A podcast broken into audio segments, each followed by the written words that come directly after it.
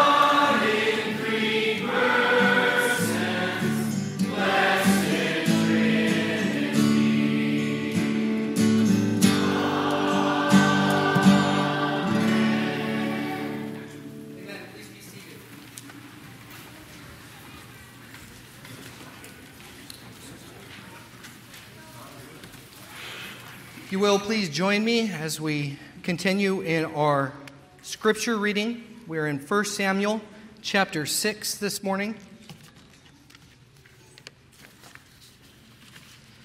We are in 1 Samuel chapter 6.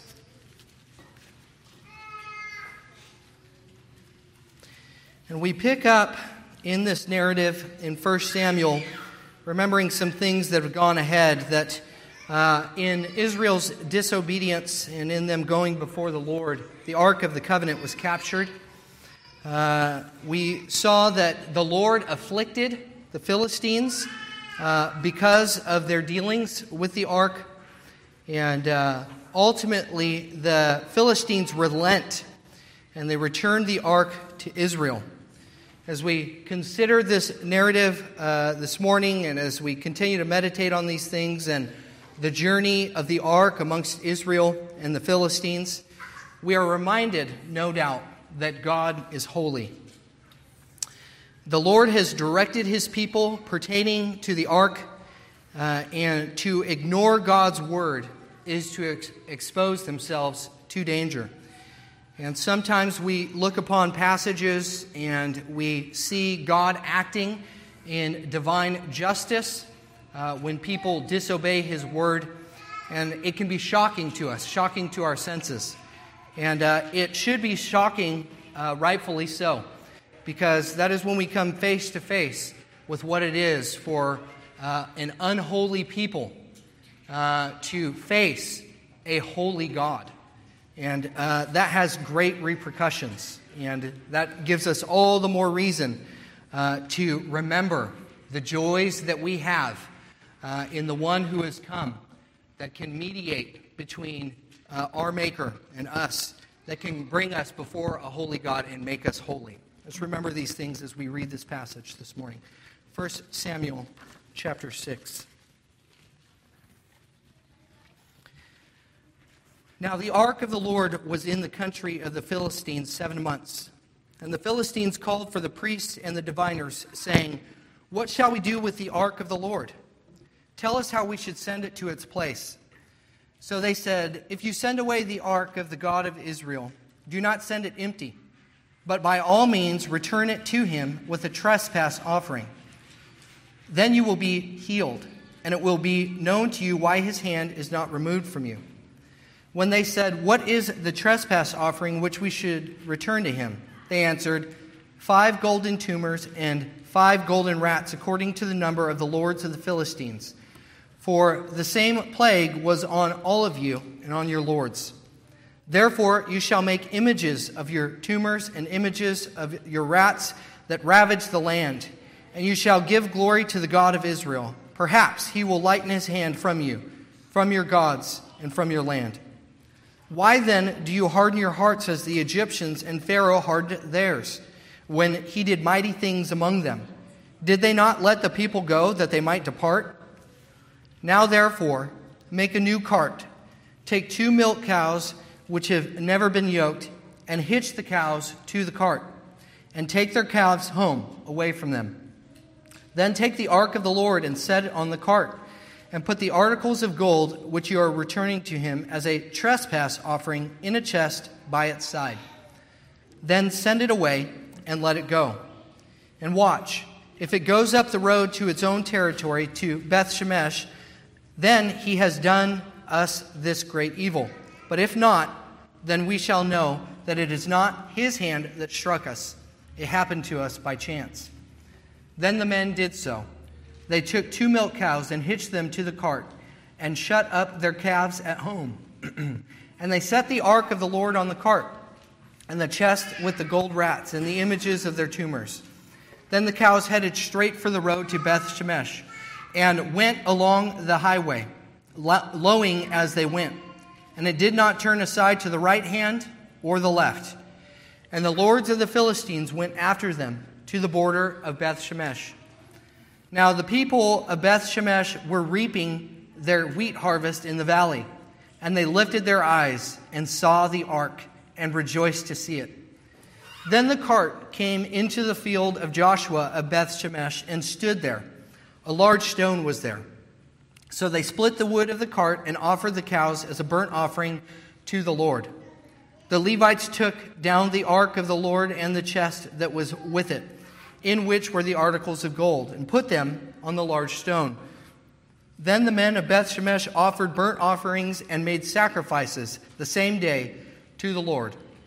So when the five lords of the Philistines had seen it, they returned to Ekron the same day. These are the golden tumors which the Philistines returned as a trespass offering to the Lord one for Ashdod, one for Gaza, and one for Ashkelon, one for Gath, one for Ekron. And the golden rats, according to the number of the cities of the Philistines belonging to the five lords, both fortified cities and country villages, even as far as the large stone of Abel, on which they set the ark of the Lord which remains to this day in the field of Joshua of Beth Shemesh. Then he struck the men of Beth Shemesh because they had looked into the ark of the Lord. He struck 50,000 and 70 men of the people, and the people lamented because the Lord had struck the people with a great slaughter. And the men of Beth Shemesh said, Who is able to stand before this holy God? And to whom shall it go up from us?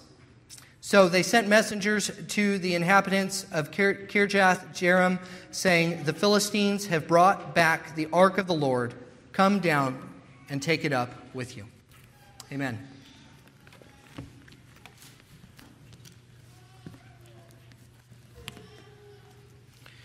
Let's take this time to go before our God and pray to our Maker and remember our holy God together as a people. Let's pray.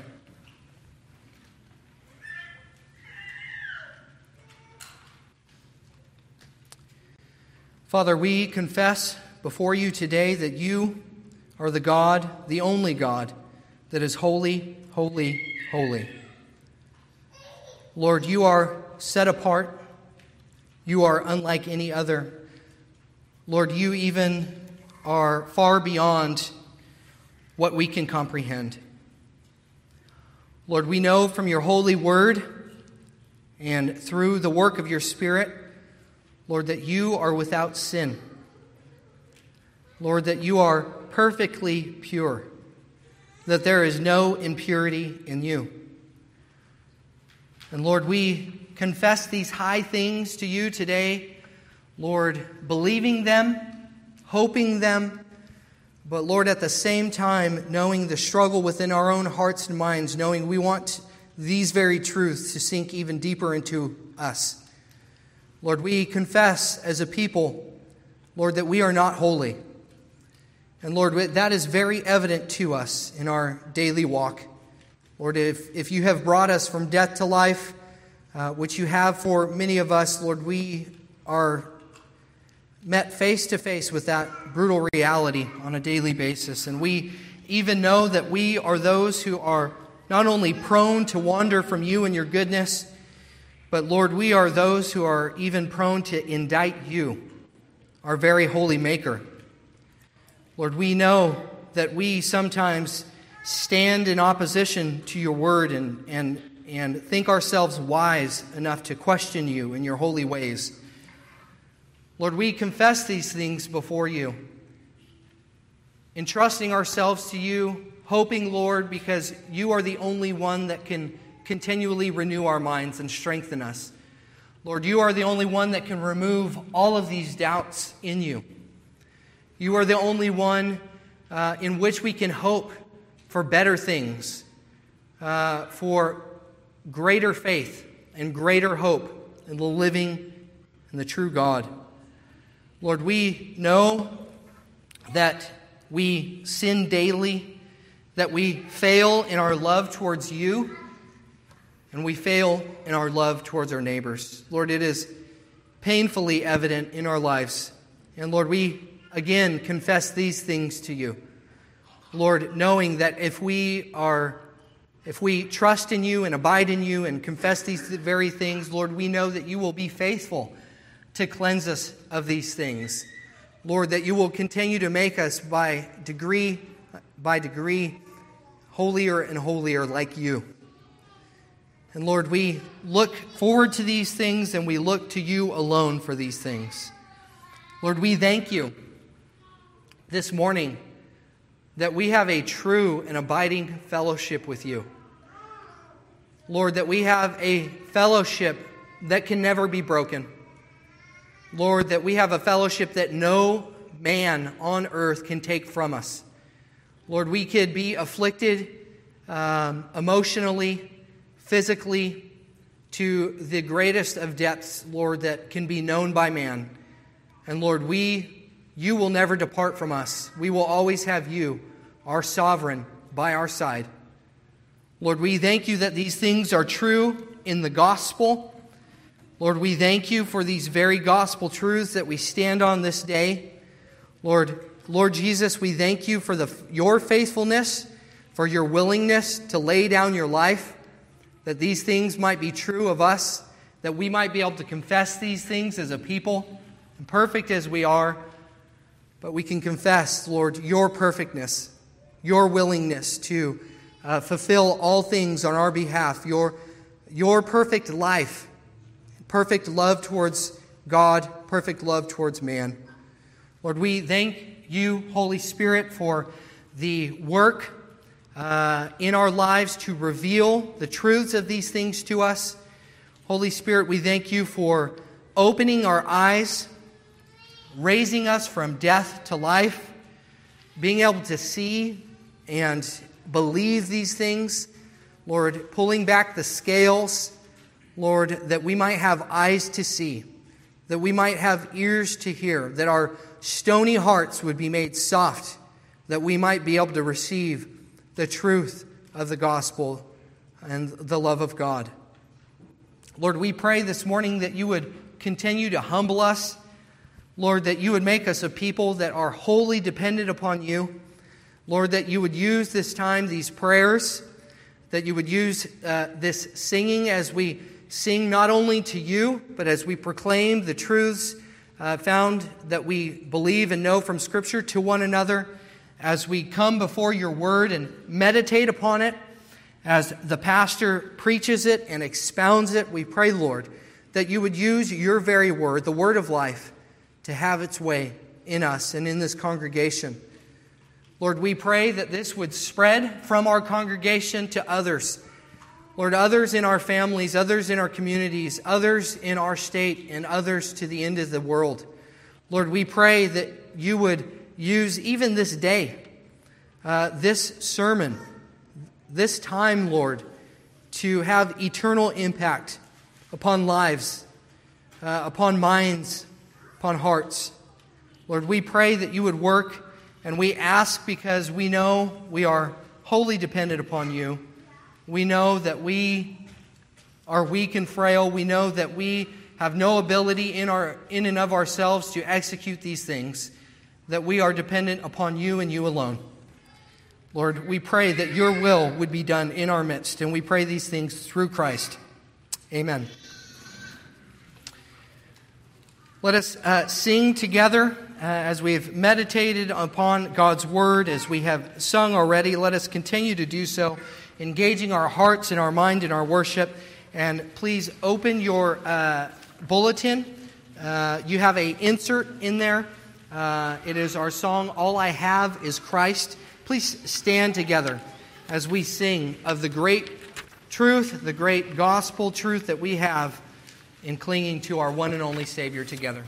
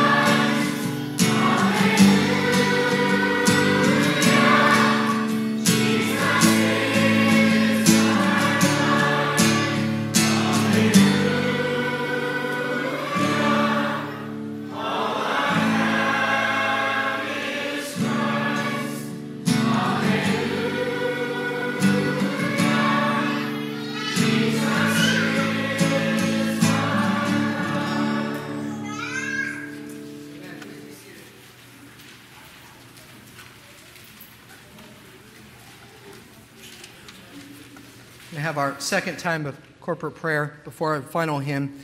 Let us take up the needs of our uh, little ones amongst us, the children of um, the members of Bethany Baptist Church. Let us pray that the Lord might work in their hearts and minds to bring them uh, from darkness to light. Let's pray together. Lord, we thank you for these wonderful truths that we can sing and proclaim. We thank you for the truth that all we have is Christ. We thank you that that is enough for us. We thank you that you have purposed and designed that the whole of the universe could confess these things, knowing that Christ is enough. And we pray, Lord, that as we, your people, proclaim these things and, and revel in them, we pray, Lord, that our little ones would do the same.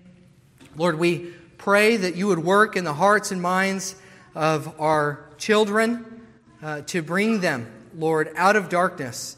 Lord, we pray that they would be convicted of their sin even at a young age. Uh, we pray, Lord, that they would know their desperate need of salvation through Christ. And we pray, Lord, that they would turn to Christ. Lord, that they would repent and believe. Lord, that they would find the hope that we have in Christ. We pray, Lord, that our joy would be made complete and our little ones coming to know the wonderful hope and the grace found in the truth of the gospel. Uh, Lord, we know that these things are not automatic for man. We know that these things uh, are even impossible for man by nature. Uh, we know that we are dependent upon you for doing something that is impossible for us to do on our own, for a work of the Spirit to regenerate hearts and minds. But Lord, we uh, look to you for these very things, Lord, praying that you would make your glory to be known in their lives, Lord, that you would be magnified. And we pray, Lord, for your will to be done in all these things. In Christ's name, amen. Let us unite our hearts and sing our third and final hymn, hymn number 281 in the Trinity hymnal. Let us rise together and sing one last time.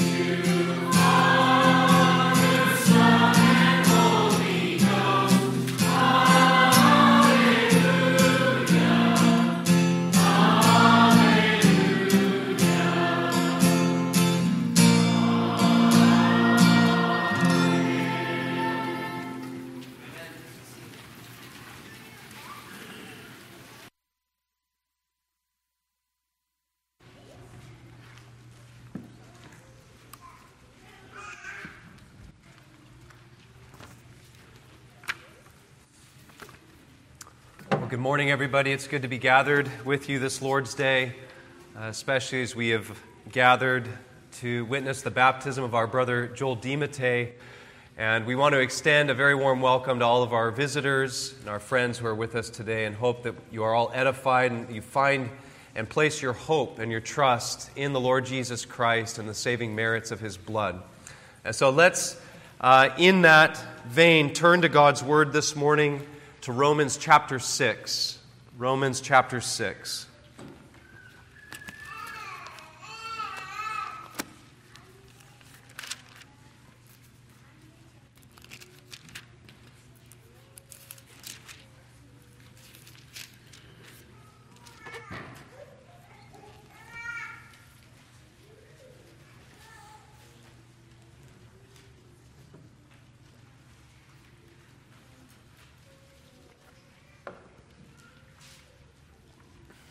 Romans chapter 6, let's read together verses 1 through 5. Romans 6, 1 through 5. What shall we say then? Shall we continue in sin that grace may abound? Certainly not. How shall we who died to sin live any longer in it? Or do you not know that as many of us as were baptized into Christ Jesus were baptized into his death? Therefore, we were buried with him through baptism into death, that just as Christ was raised from the dead by the glory of the Father, even so we also should walk in newness of life. For if we have been united together in the likeness of his death, certainly we also shall be in the likeness of his resurrection. Amen. Let's unite our hearts and pray as we come to consider God's word together. Let's pray together.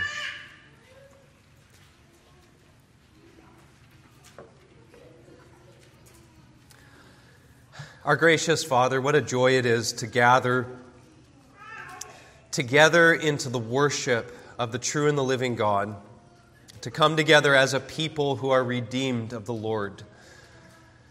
Father, our hearts, as we think about the glories of heaven, as we think about the glories of the inheritance that has been laid up for us and prepared for us by Christ Himself, Lord, our hearts sail as we think of your kindness and your condescension and your mercy to sinners. We are utterly undeserving. We are sinful in and of, of ourselves. All of us are rebels by nature against your word and against your holiness and your goodness. But in your great and eternal love, you sought us before we sought you.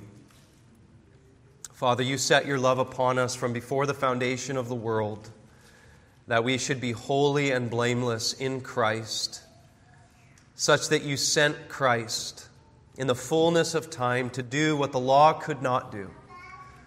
You sent your Son in the likeness of sinful flesh, that through his death and his becoming a curse for us, you condemned our sin in the body of our Lord Jesus, so that we in him may become the righteousness of God. Father, we thank you for the gift of your Holy Spirit, whom you have given to dwell within us, the one who seals us until the day of redemption, the one who opened our eyes to see the beauties of Christ, the beauties of his gospel, to teach us true wisdom, and to turn us away from the foolishness of the world and our own worldly thinking. He taught us to treasure Christ, to cling to Christ, to rejoice that we have Christ, and that though He may be all we have, that He is enough for us. Father, draw out our hearts this morning, we pray, as we consider baptism, as we consider the glories of the gospel afresh. Father, work within our hearts, not just our understanding. We pray that we would grow in our understanding, but also in the affections of our heart, that we would grow in love for our Father and the Lord Jesus Christ and the Holy Spirit. Bless us, we pray. Send your Spirit to teach us. May this be a day of great encouragement for all of us. We pray for your presence to be with us, to draw near to us. We ask these things in Christ's name. Amen. Well, the ordinance of baptism is obviously something that's held very dear to Baptists, um, as it is to many others in different traditions of the Christian faith. But sometimes one of the uh, shortcomings of different denominations, if you will, of Christianity is that we have made our camps about what we believe baptism is not such that we focus more on the negative aspects of what we deny than we do on the positive aspects of what baptism is. Uh, for instance, as Baptists, we have strong convictions on who should not be baptized. Uh, we have convictions about what baptism does not accomplish. And while denials have their place in the Christian faith, we also need to be careful that we don't fail to emphasize and to proclaim also the beauties of what baptism is. That's what I want to do this morning is open up just a couple of things regarding baptism. And we can't speak of everything. The Bible has much to say about it. But I want to focus on two primary things. Number 1, what does baptism represent? Or to put it another way, why has the Lord Jesus commanded that immersion into water be the sign that the church should practice throughout uh, the church age until his return. What does baptism represent? And secondly, more of an ecclesiastical question why has Jesus commanded his church to do this? Okay, so what does it represent and why has Jesus commanded us to do this? And the answer to both of those questions, when we as Christians understand them, gives deep significance to what we are going to witness this morning. For the individual being baptized, it is their public identification with Christ, proclaiming publicly their participation in the life and the death and the resurrection of Christ Himself. And for the church at large, it is us testifying to that individual as we allow them entrance into the waters of baptism that this is one who belongs to the Lord Jesus. This is one who is worthy to re- receive the sign of belonging to Christ.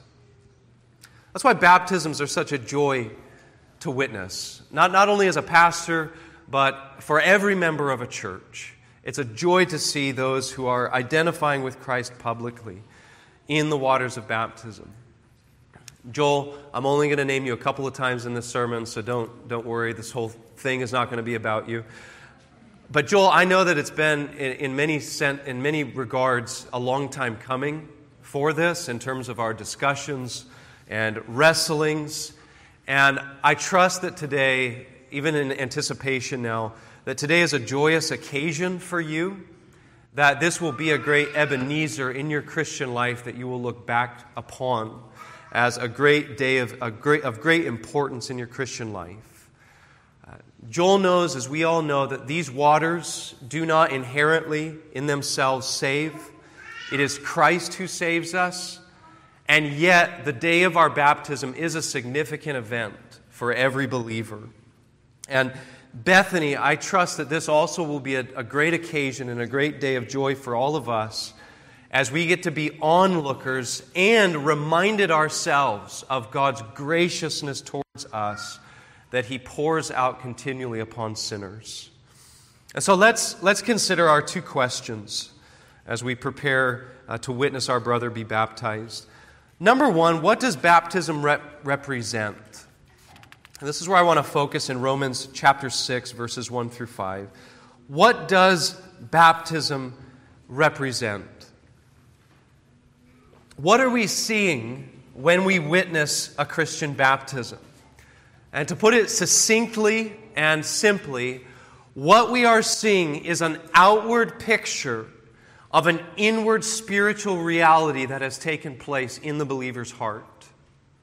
As I've already mentioned, there's nothing inherently salvific in the waters of baptism.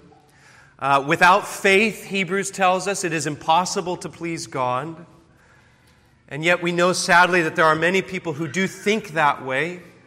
They think that such external, surface level remedies are enough to solve the problem and adequately deal with the problem of the human heart. But the Bible makes very clear that our problem as sinners, born as the children of Adam, our problem goes far deeper than any physical water can wash away. But rather, the problem of sin is something deep within us that has infected our hearts and our minds and our wills. And it is something that can be washed away by nothing short of the blood of Christ itself. And it's that internal work of the grace of God, uh, uh, God graciously uniting us to Christ, taking away our sins. It's that internal work that Paul speaks of here in Romans chapter 6 this concept that he summarizes as union with Christ. We see that language very clearly, for instance, in verse 5. Paul says, For if we have been united with Christ in a death like his, we shall certainly be united with him in a resurrection like his. You, you might know already that Paul's favorite phrase that he uses to describe the Christian's relationship to Christ is to say that we are in Christ. Three times in verses 3 and 4 here, Paul uses that the language of us being baptized into Christ. And there's a connection, there's debates, you read different commentators. There's debates on is Paul really thinking primarily here of water baptism or of spiritual baptism? And, and I think, honestly, regardless of where, where you fall out on that, there's still undeniably a connection between the two types of baptism. Of this internal baptism that the Holy Spirit does to the believer. Uh, John the Baptist said of himself and, and, and um, comparing himself to Christ's ministry, he said, I baptize you with water but the one who is coming after me will baptize you with the Holy Spirit. That is the primary baptism I think Paul's talking about in Romans chapter 6 here.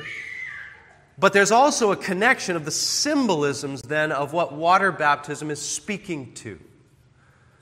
Uh, the word to baptize is just a word that's carried straight over from the Greek, by the way, means simply put to immerse something. Uh, it means to dip. Uh, in, in, ancient Greek writings, when a ship would sink, it, they used the word baptism to describe what had happened to the ship. And what Paul is saying here in verse 3 is that all who have been saved have been immersed into Christ. It, might actually very legitimately be translated that way instead of baptized. That we've been immersed into Christ, we've been submerged into Christ. And thus we have been put into Christ. Now, that might sound somewhat strange to us. Um, it's somewhat of a strange preposition to say that we are in Christ. We know what it means to be around people, we know what it means to be with people, but what does it mean to say that we are now in Christ? And this is the heart of the Christian gospel. This is the heart of the good news of the gospel. The gospel, the good news of the gospel, is Christ Himself. Not that just that sinners get benefits, but that we get the person in whom all of the benefits come to us. And I think the best analogy to use to explain this idea of union with Christ is the one that God uses in Scripture itself the analogy of marriage. For, uh, for instance, Romans chapter 7 and Ephesians chapter 5 are two primary places where Paul uses this analogy. The believer's relationship to Christ is that of a most blessed marriage. You think about marriage from a human perspective, which we know Paul says human marriage is a type of Christ and his church. Human marriage is when a man and a woman stand in the presence of God and before the presence of witnesses, and they declare and covenant to one another that whatever comes in sickness or in health, for better or for worse, they are covenanting together with one another for the glory of God. And in that moment, for the wife, as they say, I do, whatever things that she brings into the marriage, whether they be good things, whether they be bad things, once they say, I do, those things become the husband's, and vice versa. And the wedding between Christ and the sinner is not like an earthly wedding where both parties bring something good and some things bad, but rather this marriage is where the King of heaven, the King of all blessedness, blessedness full of all goodness, unites and covenants himself to the wayward sinner. Where Christ, the lovely bridegroom, perfect in all his ways, takes the sinner to himself to be his, and in so doing, Christ takes to himself all that was ours. He takes from us our sins and our death and our unrighteousness, our damnation. He takes that to himself, and in exchange, he gives to us most unworthily and undeservingly, he gives to us all that is in him all of his righteousness, all of his grace and his truth. That is what it means to be found in Christ. It's to be engulfed by Christ by all of his blessedness. But we can't properly appreciate the glories of this new marriage unless it's understood against the backdrop of another marriage. And this is one that Paul spent the entirety of Romans chapter 5 opening up. So we're in Romans 6, chapter 5, just the chapter before. Virt- almost all of chapter 5 is a lengthy exposition of Paul opening up our natural union and our most unfortunate marriage, you might say, to our first parent, Adam. Every person in this room doesn't matter where you're from, doesn't matter what ethnicity you are, doesn't matter how old or young you are, all of us came into this world in a most unfortunate marriage to Adam. In Paul's theology, there, there are two, two uh, people who stand unique in human history Adam and Christ. And the reason those two are significant in Paul's theology is because those two men uniquely stand as the heads of humanity.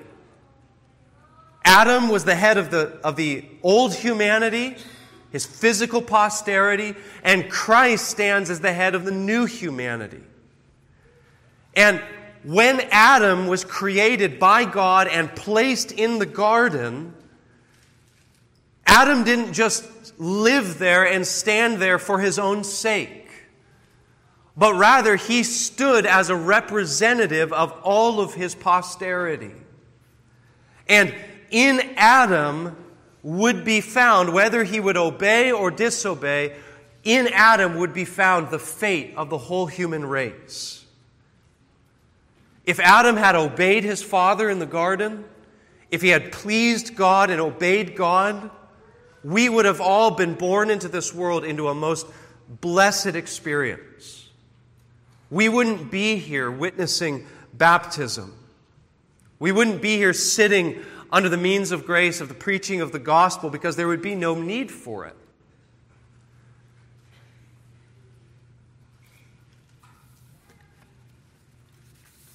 But what Adam did, and you and I in him as he represented us, was he rebelled against God. He disobeyed the word of his good creator. And thus, he plunged himself And not only himself, but all of his children, every single one of us, into a natural state of enmity with God and death and sin. And we are now by nature born under a curse, under the curse of God. We are born as those who are children of wrath and condemned by God because we, not only in Adam, but we ourselves, have gone the way of Adam and have disobeyed God. But thank God, He's given us a second Adam. He's given us a Redeemer, Christ, who comes now in the likeness of the first Adam. He comes, God being made flesh, and He stands in a similarly representative place. But Christ now brings an entirely different result to us. If you look at chapter 5 of Romans, verse 18, Paul says, Therefore, as one trespass led to condemnation for all men, he's talking about Adam's sin in the garden there. He says, Just as one trespass led to the condemnation of all men, so one act of righteousness, referring to Christ's work, leads to justification and life for all men. For as by the one man's disobedience the many were made sinners, so by the one man's obedience the many will be made righteous. And Christian, unbeliever, it is the backdrop of our union with Adam and that, that the darkness of that union which causes this new marriage to Christ to shine all the more brightly. And that is the the blessed union to which baptism speaks. When we watch our brother go under this water and come out, resurrecting out of these waters that signify of burial and newness of life, it's not just some uh, ritual we're going through, but rather we are seeing depicted before our very eyes redemption from Adam redemption from sin and death. That's why Paul describes this in, in the language of death and resurrection in, uh, in verse 3 here. Do you not know that if we've been united and baptized into Christ's death, we will, we will also be raised by the glory of the Father in newness of life? Baptism declares First of all, that the believer has died. That he, he has died to his old self. He has died. There's been a, a, a um, separation now between his union to Adam. Because when Christ died in our place upon the cross of Calvary, as he bore the curse that Adam had brought upon us, Christ, as he died, severed his people from that marriage to marry us to himself. The guilt of our sin was imputed by the Father to Christ, and death and sin was defeated. And baptism declares, secondly, not only a death to who we once were, but baptism declares, secondly, that we have now risen to newness of life. that that relationship with Adam has been severed and that we now have begun a new relationship with Christ Himself, our new head, who gives and provides to all of His people grace, newness of life. By means of our union with Christ, we are now alive in Him, our living head who, like the vine, supplies the sap of spiritual life and vigor to the hearts of every believer. If you're here this morning and you're not a Christian, if there's one thing you should walk away from, uh, walk away with this morning, it's this. The Christian faith uniquely, contrary to every other man made religion and every other human made effort towards getting ourselves to be good enough to be accepted by God, the Christian faith uniquely proclaims a salvation that is rooted completely in the merits of another. It proclaims a message of deliverance and salvation that is rooted not internally of what we have done, but rather rooted in what God Himself has done for us. We do not look as Christians inward to ourselves as the grounds of our reconciliation with God. We, we, we dare not look at the things we have done as though we have anything to present ourselves as acceptable to God, but rather we look solely to Christ our head. We look to Him who, in His condescending grace, took us to be His very undeserving bride. We look to Christ who comes to the, the, the sinner who is like a beggar and we look to Him who provides everything that we need for spiritual life and eternal life with God. Just as Joel this morning is not going to baptize himself, but is going to be baptized by another, so it is a picture that our salvation is from first, of, uh, from first to last something that God does to us and in us by His grace. I want to mention just two things before we move on to the second, more brief question this morning. Just briefly, as, as we prepare, as we witness our brother step into the waters of baptism, two things primarily that it means for us to participate in Christ's death and resurrection. Two things that the waters of baptism depict for us regarding the destruction of sin's curse and power over the sinner. Number one, when Paul speaks of us being baptized into Christ's death and his resurrection, he is speaking of the fact that in terms of our legal standing before God, we have gone from a state of condemnation and guilt to a state of justification and righteousness in the sight of God. This is the courtroom aspect of sin, if you will, what we call justification. When Christ hung upon the cross of Calvary, and he hung in our place, our legal debt, the debt that we owed to God for our sins, was laid upon Christ. Right? Paul says in 2 Corinthians 5 that he who knew no sin became sin in our behalf so that we might in him become the righteousness of God. That doesn't mean that Christ suddenly became sinful, but rather he was reckoned in our place as the one who legally bears the punishment of sin.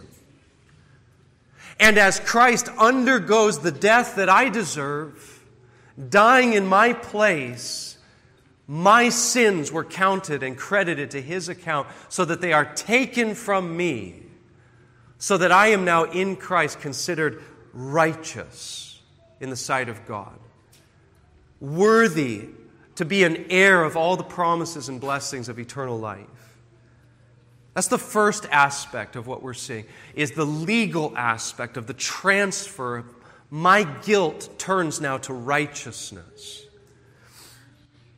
But the second aspect is this not only does union with Christ make us legally acceptable in the sight of God, but it also broke sin's actual power over us.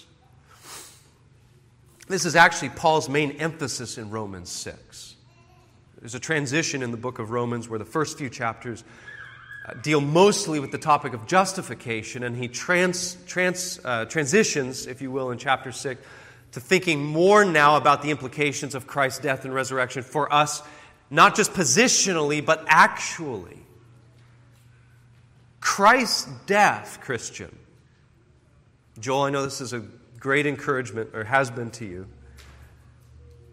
Christ's death, once for all, broke, uh, broke us free from sin's slavery.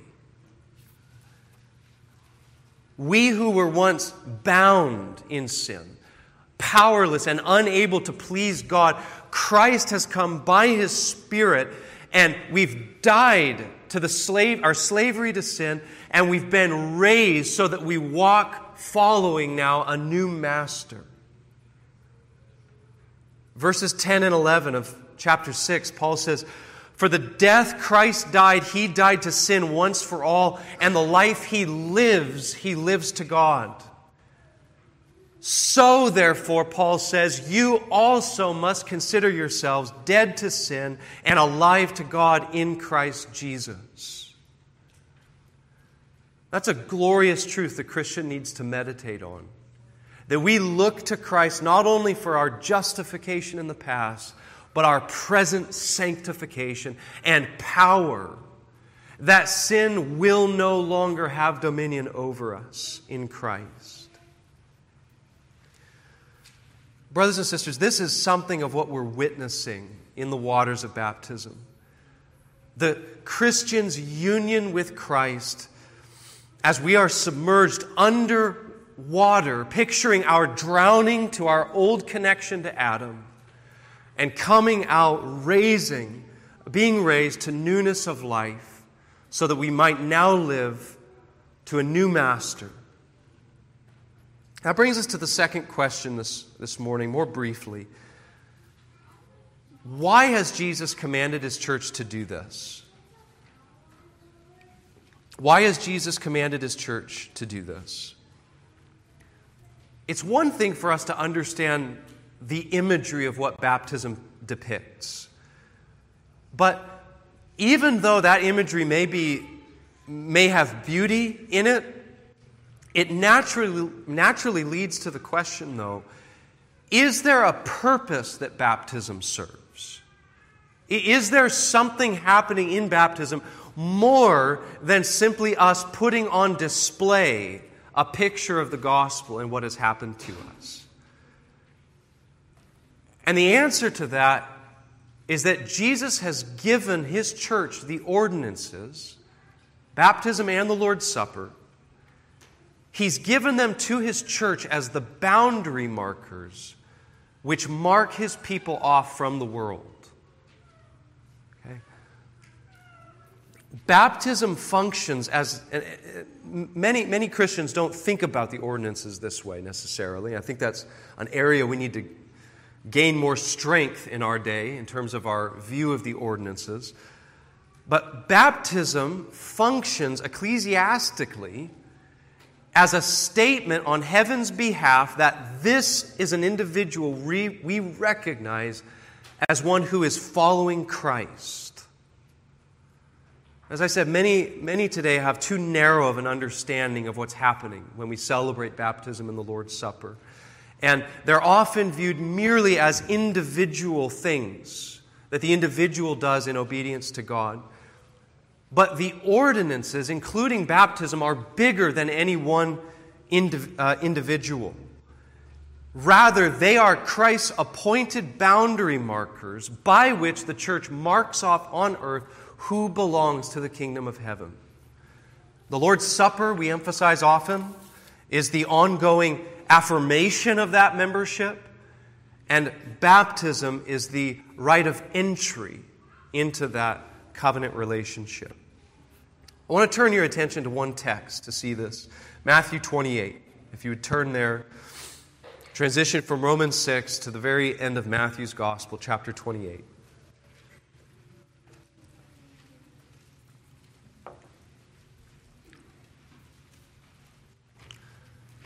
Matthew 28, most of us are familiar with this passage. Um, right at the end of Matthew's Gospel, Christ has died, he has risen, he's about to ascend back into heaven and enter his glory. And before he returns back to heaven, he's now giving his church on earth her mission. And at this point, the church on earth consisted primarily of the 11 apostles. The church was very small at this point in time. But before he ascends into heaven, he gives the church her charter, what she is primarily tasked to do. Jump in at verse 16 of Matthew 28. It says, Now the eleven disciples went to Galilee to the mountain to which Jesus had directed them. And when they saw him, they worshiped him, but some doubted. And Jesus came and said to them, All authority in heaven and on earth has been given to me. Okay, now, Christian, let's just pause there for a moment. There's a reason Jesus starts off with that declaration. There's a reason he prefaces our mission with a statement of his own authority, because that is the great foundation of the church's charter. That our Lord, the Lord Jesus Christ, the one that is our new master and head and husband, is the King of heaven and earth. He is the one who has all authority. And he wants us to know that though he is departing to go into heaven, that He will be with us by His Spirit even to the end of the age to see to it that we are empowered to complete the mission He has given us to, or given us to do. And that mission is to, to use His church as the very means of gathering in His bride that He has purchased. And that's what He commands them in verse 19. He says, Go therefore and make disciples of all nations. So there's a, a shift going on here. Contrary to Israel of old, that was a local people that stayed together, and if you wanted to join Israel, you came to them. Christ is saying, Now my church, the new Israel, is being sent out into every nation to make disciples. And this is very similar to what Jesus said uh, in chapter, uh, sorry, I'm losing my train of thought. Chapter 16, sorry, chapter 16 in Matthew's gospel, when after Peter made the great confession, Jesus told Peter, I will build my church, and the gates of hell will not prevail against it. And one of the things that's often miss, uh, missed in that analogy Jesus gives is that gates are not uh, offensive weapons, they're defensive. And what Jesus is saying is that my people are going to take my gospel into the kingdom of darkness, and though the gates of hell seek to fight against it, Yet, such is my power and authority that my gospel will not fail to break through the gates of hell and to gather to myself all of my people whom I have redeemed. And that's what Jesus is essentially saying here in verse 19 of chapter 28. All authority has been given to me in heaven and on earth. Go therefore and make disciples of all nations. And notice what does he say we are to do when we make disciples? When the gospel is preached or shared, and someone says, I believe in Christ, the Spirit has opened my eyes to see that this is the Savior of the world, and I want to follow Him. How does the church then mark them off from the world and show that they belong now to Christ and as members of His church? Jesus says, verse 19, baptizing them in the name, singular, of the triune God Father, Son, and Holy Spirit. Baptizing them, marking them off as belonging to the true God. Visibly and publicly, like our brother Joel is doing this morning, the church is publicly recognizing those who enter the waters of baptism, that these are those who are citizens of heaven upon earth. And that means there's two aspects of what we're going to witness in just a moment. There is an individual aspect for you, Joel, and there's a corporate aspect for us as members of Bethany. Individually, for you, Joel, and I already alluded to this, I know in, in some sense it probably feels a bit, uh, bit backwards that you're already a member of the church, you have been a member of the church for years, and yet here you are being baptized. And what, what can we say about that except for such is the providence of God? That He often matures us, He teaches us things, He gives us greater understanding and reflection upon where we were, uh, where we were truly at years ago. But, Joel, I want to say to you this morning don't let that take away the significance of what you're doing today.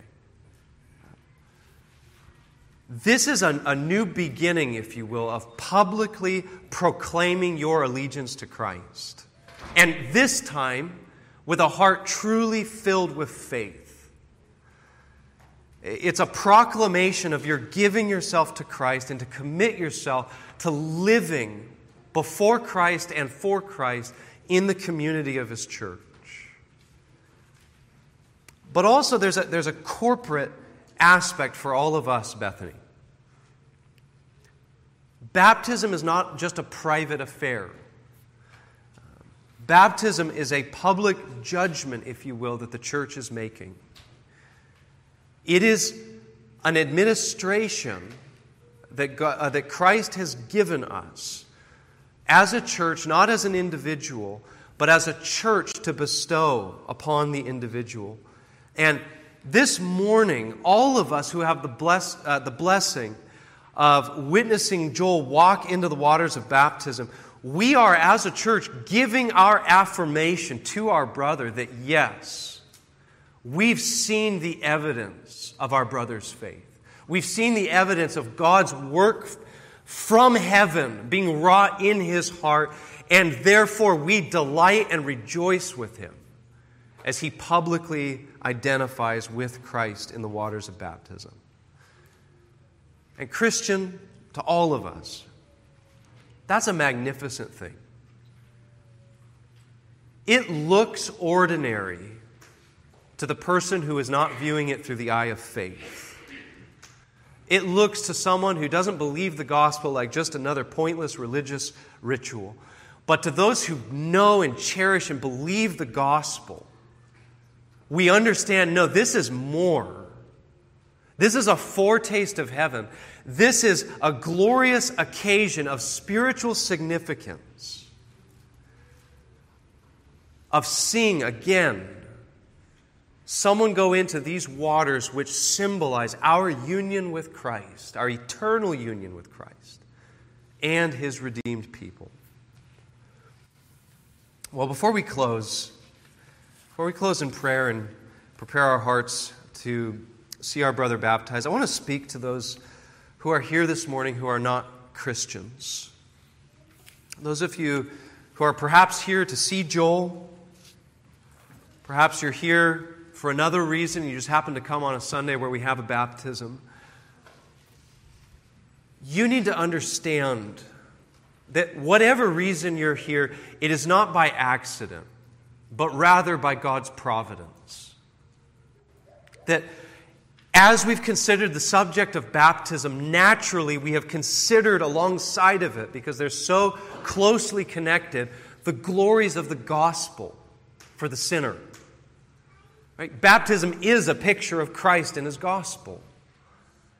And what you need to know this morning is that as we speak of the glories of the fact that our God, who created us in his goodness, even though we rebelled against him and have gone astray, and even though we were unworthy of him seeking us, yet in his love, he sent Christ to bring us back.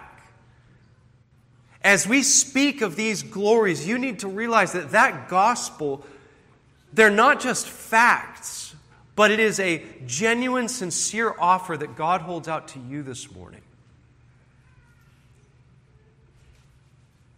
This saying is trustworthy and deserving of full acceptance that Christ Jesus came into the world to save sinners, of whom I am the foremost. Unbeliever, are you a sinner? then you qualify to be saved by Christ. You can be the chief of sinners, like the Apostle Paul, and Christ says, Come to me that you may have life.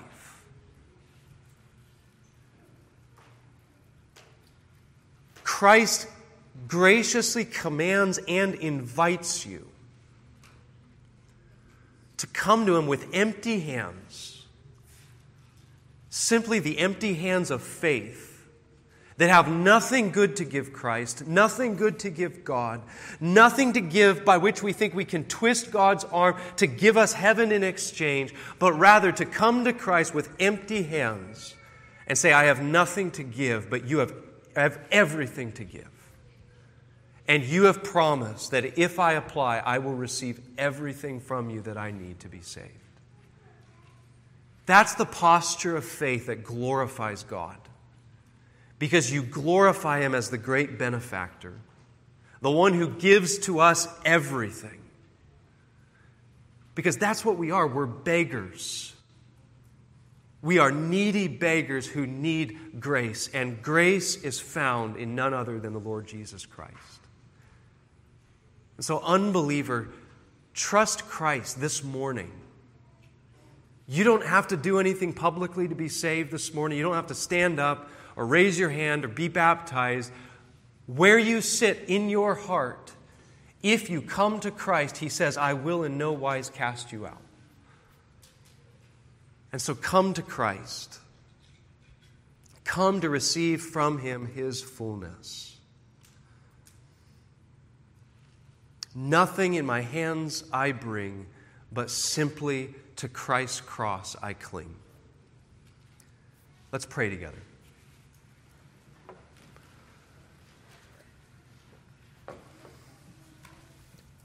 Our Father, we thank you for the gospel this morning. We thank you for your Son who comes to us clothed in his glorious gospel. Father, Christ is our all. We are justified because he is our justification. We are sanctified because he is holy. Father, we pray for your people. Give us more of Christ. Give us greater measures, greater knowledge and communion with Christ. We pray that we would give you thanks for the, for the gifts that you have given us, for the knowledge of Christ that you have given us thus far, but that we would also hunger and thirst to see more of your grace evidenced in our hearts and our lives. Father, we thank you for the ordinance of baptism. We thank you for our brother Joel, desiring to obey you, to in faith take you at your word. We thank you for the evidence of your grace in his life and pray that this day would be a great encouragement to him, to his family, as well as to us as a church. Father, prepare our hearts now. We thank you for the joys and the glories of your church, of the life of the church. As we see the evidence of your Spirit, we pray for more and more. Lord, continue to be gracious to us as a church. Continue to build Christ's church in our midst and in the midst of every true church. Be gracious to us. We ask these things in Christ's name. Amen.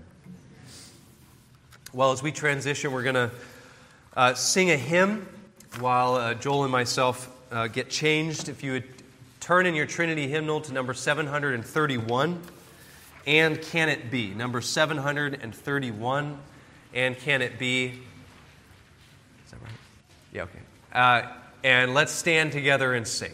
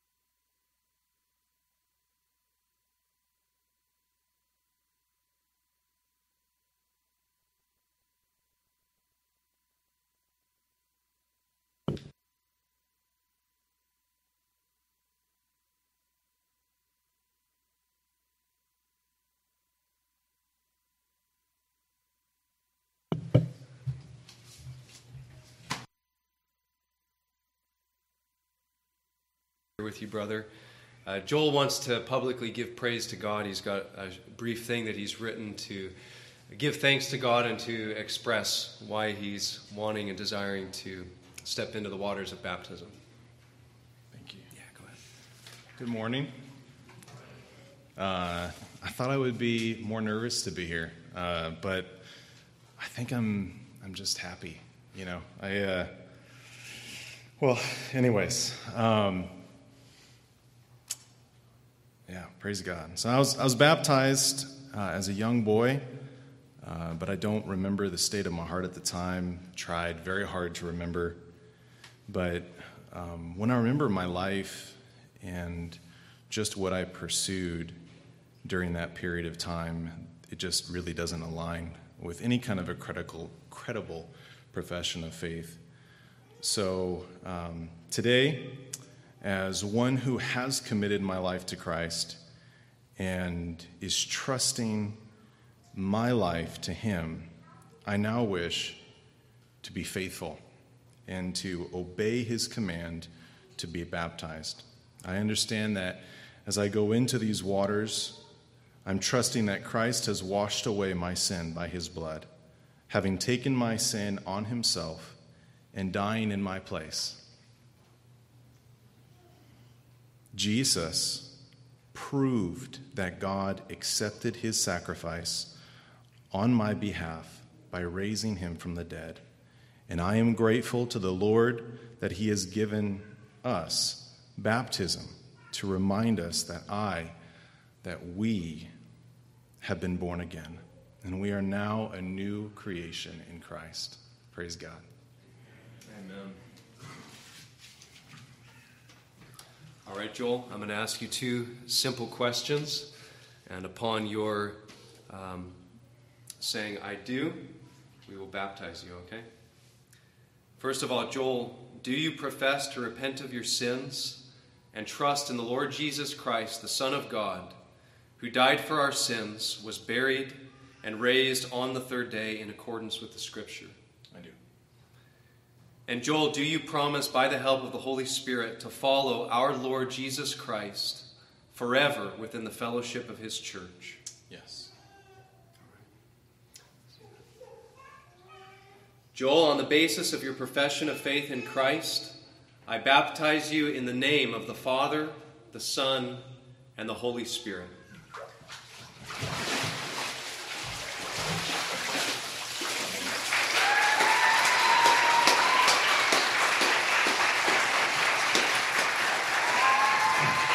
Love you, bro.